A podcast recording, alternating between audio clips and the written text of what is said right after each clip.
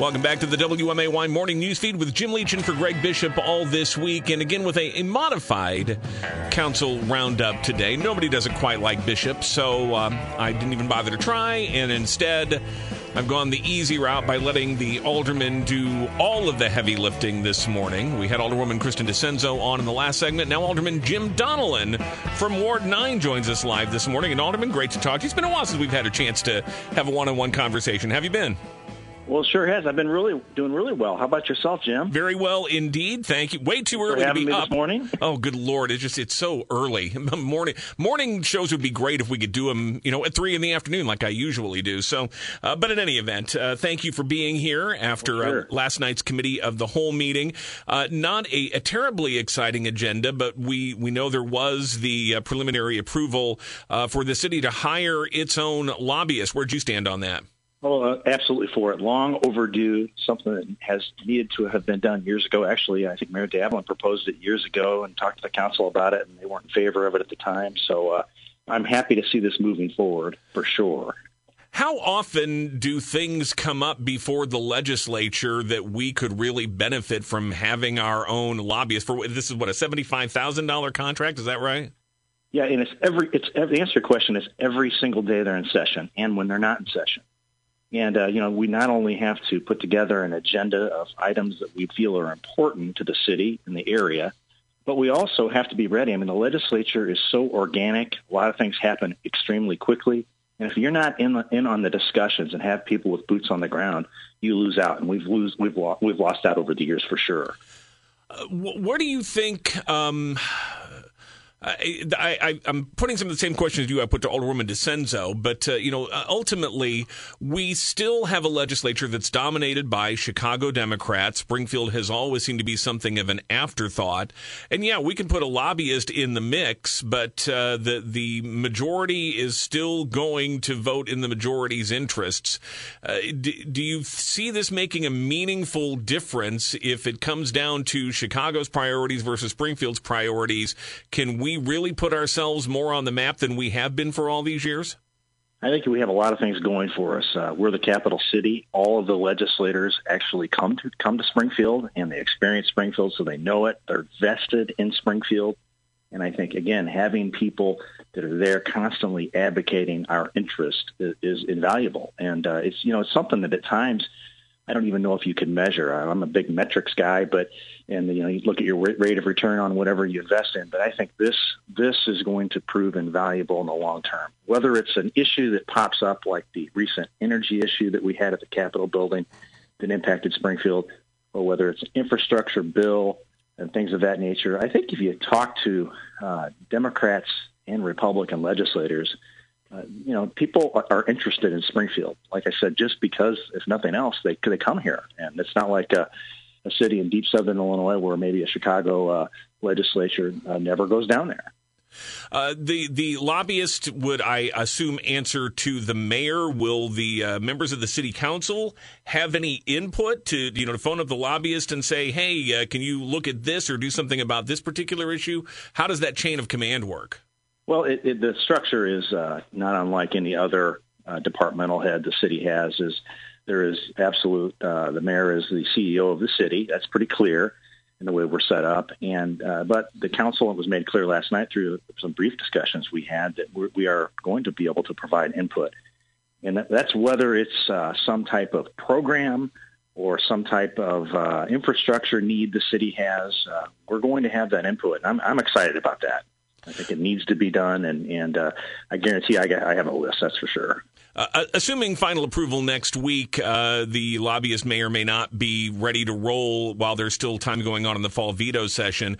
Uh, there is one issue I thought was interesting that could come up in the fall veto session that would have a direct impact on city government, and that's the Illinois Municipal League is pushing for legislation that would allow remote hearings to continue even once the pandemic I- emergency is officially over. We did a lot of Zoom meetings uh, last year, and, and they say that cities should have the ability to keep doing that, even absent a, a governor's emergency order like a pandemic, because they say it does allow for more transparency and for more citizen involvement. Is that a good idea in your view? Should the city uh, continue to have the, the remote uh, meeting option even after the pandemic? Well, there is a, an existing statute that allows uh, participants of a public body, such as uh, aldermen in our example, uh, to participate electronically, but only for certain reasons, like if they were ill or or out of town on business and, and things of that nature. However, uh, the you know obviously the Zoom component, we'll call it, uh, in the last during the pandemic, it's worked. But I gotta say that I personally am an advocate. I don't think anybody would be otherwise. That personally an advocate of in-person meetings. I think we uh, we lose, although uh, it's, it's convenient to have Zoom meetings, especially during a pandemic. Uh, might even be necessary in that example, but you lose something. Um, I had not heard that the, the Illinois Municipal League is pushing this. I, I, you know, it's something I haven't spoken with Brad Cole about, but uh, it's it's something that probably should be discussed. Uh, there probably should be some triggers. Um, you know, you got to be very careful because uh, transparency and open government is so important. We have an Open Meetings Act, and uh, you know, it, it, it is exactly what it sounds like it is it's meant to make sure that the deliberations of the public body are open to the public and the public has an opportunity to, to have their say. Well, and um, what about citizen participation remotely? Uh, because, you know, yeah, in person meetings, very valuable. Not everybody can get down to the meeting. You know, people have kids and jobs and all sorts of things there. Could there be a provision to let people weigh in remotely via Zoom or some other format to have more citizen involvement, even if they can't physically be down at the municipal center? Yeah, the legislature added in the statute, and it was really practiced in the city of Springfield prior to it a few years ago, actually says that uh, that the, the, public bodies must provide an opportunity for public comment on their, uh, you know, you put it on your agendas and have that window of opportunity. The public bodies are also required to adopt rules. City of Springfield has simple rules that I think we limit it to five minutes. You have to contact uh, the clerk's office 24 hours in advance and and notify them you wish to speak on a certain topic. And, uh, you know, so maybe there's a way utilizing existing statute uh, where that could be done. That's that's an interesting idea for sure. Alderman Jim Donelan is here with us uh, as we are in a modified council roundup this morning, talking about some of the things that are happening down at City Hall and with the City Council. There was a, a discussion last night related to animal control, and this is something Alderwoman DiCenso brought up. I know she feels very strongly about it. Know there has been some talk about uh, should the city consider maybe taking this particular responsibility back onto itself rather than paying uh, the county for what uh, she and some others see as a, as a substandard operation for animal control. Where do you stand on that? Well, I, I don't think the city has any business taking over that function. Uh, you know, we once had it. Uh, that ship has sailed. It's it's uh, moved on to the to the to the county. Now, I say that, but we've been getting a number of calls and emails from individuals in our boards that have issues. Uh, the most recent issue is the respiratory issue with the cats at the animal control facility. And I think when we get those kind of calls, we need to sit down and seriously have a discussion on, you know, what happened here and what can we do and, and can we do things differently. I know when the contract comes up, and it's uh, I don't know in the tune of three hundred plus thousand dollars, I think uh, the city contributes directly, let alone tax dollars. But uh, it's uh, you know something that comes up, and it seems to get quite contentious. Uh, and uh, but it's uh, I think uh, Alderwoman DiCenso said it last night. Let's start talking about it now, not when the contract is is up or coming up. Uh, and uh, I'd be in favor of those discussions for sure. Well, and, and you can have those discussions, but for example, the city has sent uh, several aldermen in recent years to serve on the county's board of health, which has a connection to animal control, and the county has said eh, thanks, but no thanks. We we don't want your your alderman on our board, uh, and so there are no aldermen seated on the board. So you can have the talk, but what says the county's going to have any interest in listening to you? Well, I think we obviously have leverage, financial leverage, and, and we are the largest city in the county. However, uh, I, think it makes sense to have some representation on the Board of Health. Uh, that's something that was negotiated in the contract that when the city and county merged uh, those departments years ago, over 10 years ago, and uh, it was uh, set for a specified time. And, and uh, there is a statutory provision that would allow it to be expanded. I think it makes sense to, to, to do so. I mean, we, we have a financial interest. We have uh, citizens that are obviously very interested in the quality of services, and, and it makes sense to have some representation for sure. You have leverage, but the, the leverage is you pay them a, a whole bunch of money to uh, to provide these services. If you threaten to withdraw the money, then you've got to provide the services, which you just said the city has no business doing. So where where exactly is the leverage then? Well, I think the leverage is the fact that we are the largest city, and and that uh, the, the county in the past has, you know, on various issues, whether it's this one or others, uh, been willing to sit down and talk. But I think, as you alluded to, we don't need to be threatening anybody. We don't need to be uh, uh, doing anything rash. We need to have uh, reasonable discussions well ahead of time, so that something could be, if something needs to be altered or changed, that we can agree to it. Let's talk about That's a few. I'm in favor of. Sure. Let's talk about a few other things that uh, have been going on with the city. Uh, Dallman 33 suspended and uh, will uh, almost certainly be retired a couple of years uh, ahead of schedule. Uh, what are your thoughts on how that whole situation has been handled, and what does it mean for CWLP going forward? Well, it's a shame that it that it happened the way it did. Um, it's a shame that the information that it was going to close ahead of the 2023 schedule uh, was leaked out prior to the employees even being notified. Uh, that was not good, uh, to say the least. Um, but it's uh, you know there's we we were going to those. I think the number of employees working directly on 33 has been dwindling because those individuals have either been retiring or moving to other jobs within or within the city, whether it's utility or some other area. Um, it's unfortunate that you know all of a sudden uh, they they find out through the media that uh, those jobs are going to be going away. Uh, but it's something that was going to happen anyway. It just doesn't make uh, fiscally it doesn't make sense uh, for the city to invest that money in 33 and then close it uh, in a short amount of time thereafter. So uh, I think the main thing that's important. There's a couple things that are extremely important here. One is the the uh, reliability of uh, the generation of power, the transmission of power, um, and uh, we need to make sure that uh, the upgrades occur on our transmission lines because we, like right now today, I believe, Unit 4, which is the only operating unit out there, is down. So we're buying off the grid. We need to make sure that we can do that on a more regular basis, and that investment I know is uh, being pushed for by the department and the council. But uh, you know, you also have the jobs component and the the human component. We have we have employees that um, you know nobody wants to see somebody lose a job, but uh, fortunately the utility has been planning uh, for a transition. It just it just happened. Uh, it's going to happen a little sooner, which isn't good. So. Uh, along the lines of uh, staffing levels and the human component, the fire department uh, earlier this year, a majority of the city council voted to cut more than a million dollars in the fire department budget. That money was eventually put back, and now there's concerns that we need to get more firefighters hired uh, to alleviate some of the overtime costs there. Uh, what's your assessment of how the fire department is handling uh, staffing and manning levels, and what should happen going forward? Well, I was uh, not for the cuts that occurred in the fire department. It was $1.4 million. And if anybody that knows anything about the fire department looks looks at the budget and knows that a significant portion, uh, over 90%, is is uh, it's, it's human costs. It's it's staffing. And uh, so a $1.4 million cut it impacted staffing.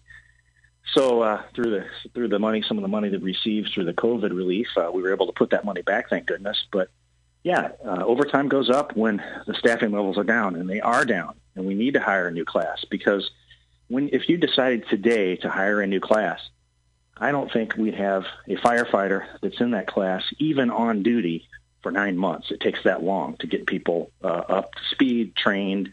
It's and, actually uh, ten, ready. according to Chief Blau, but yeah, yeah, they're even worse. So there you go. Uh, so uh, yeah, we uh, I'm sure we'll be hearing a lot more about that. Uh, it's a really important issue uh, for the city. Another issue that's been talked about a lot with the city council uh, is proliferation of gaming establishments. There's been some efforts to try to rein that in. also, the 3 a.m. bars, which you know effectively right now it's just the mayor imposing his own moratorium on that. do you think more should be done as far as gaming establishments to further restrict and limit any additional such facilities uh, popping up in town? Well, I think we did that last week, and the mayor had an ordinance that he put forward that uh, the, there was a loophole in the, in the in the code that basically allowed for uh, like a liquor store to get a pouring license, and when you get a pouring license, evidently you can apply for a gaming license. And those those types of establishments were popping up, and the mayor pushed this uh, this ordinance, and we passed it to close that loophole. I think that's an important step. Um, it's not something that, uh, from what I, I was a spectator at the time, but it's not, it's not something that I believe that was the intent of uh, the legislature and the council, the intent of the legislature and the council when the gaming was uh, put into place was to uh, not only allow for gaming, but allow them, for them in bars and restaurants. Uh, they're experiencing uh, they made it very clear that they believed they were experiencing setbacks from the smoking ban, and this was a way to help alleviate some of those financial impacts. So uh, I think we're kind of getting we're getting really circling back around to the, the, the roots of what the intent of the statute was originally. What about though just letting the marketplace decide? And if people want to go to a liquor store and gamble a little while they're there, why not let them? Why why not just let competition sort it all out? Well, I think the competitive part is fine, and that in, in the bars and restaurants. And as, as, as but why shouldn't a liquor store be able to compete too? Well, I don't think that was the original intent, and and uh, it's the intent was to allow for these types of establishments. I mean, then, then again, let's just look at it the other way. Okay, why don't we just allow it anywhere? Laundromats, at, at uh, at uh, grocery stores, you name it. I mean, this, these it can get out of hand, and and uh, I think this is a way to. But but if it's out of hand, won't the marketplace determine that? Won't people not put money in, and it won't be uh, fiscally prudent for these businesses to have it? I think letting the marketplace play out is fine, but letting it happen in any any any and all walks of life wasn't the intent of the statute. So that's not something I would be for. Uh, any, uh, what are you expecting in terms of uh, reviving some of these ordinances related to uh, panhandling, solicitation, especially on busy streets and uh, busy intersections and things? Are those coming back? Uh, are are those ordinances a, a good idea, or are they risky because of the First Amendment implications? Well, I think it's clear that we, the council doesn't want these types of activities to occur. We've heard from our constituents, we've heard from visitors that it's it's getting out of hand. And, and I mean, you drive drive up and down, you know, a lot of the major streets in all areas of the city, and you see it, and it's unsafe. And we have individuals that are out in the medians. I saw it. I saw it a couple weeks ago out on uh, Veterans Parkway. I see it out on Dirksen Parkway uh, quite often. And uh, but when last time we passed an ordinance, and I think it was the one that uh, limited the you know you can't approach somebody uh, within so many feet and, and ask for money, and I think it was even in a specified area like downtown, and uh, that was challenged, and uh, this, these groups uh, basically find somebody to that has uh, a local presence, and these attorneys uh, sue on behalf of that individual, and it costs the city hundreds of thousands of dollars, and that individual gets uh, just a small share, and the uh, attorneys make all the money. And uh, so we got to tread those very lightly. When these ordinances that you're talking about were proposed and put on our agenda, we got a letter from a group basically threatening to sue us. And finally, Alderman Jim Donelan, uh, I know it's still just 2021, but late in 2021, and uh, clock is running. Any thoughts about your plans for 2023? Always thinking ahead, Jim. And yeah, I have lots of thoughts about 2023. I just can't believe it's it's fast approaching like it is. I tell you, I love and it's an honor to be the Ward Nine alderman. Uh, I, I enjoy. When somebody asked me just the other day, what do you what do you like most about it? And it's getting those phone calls from people in, in my neighborhoods of Ward Nine and, and, and the ability to help them resolve some type of issue. And that's that's that kudos to our departments, our directors, and all of what they do to help make that happen. I mean, it's, it's something I'm proud of and, and uh, something we're able to accomplish. But always looking ahead, uh, we, we got to decide that here, not too not too far off future, and, and uh, we'll see where, where life leads. we'll sure. we'll continue to ask you that question from time to time until we find out for sure. And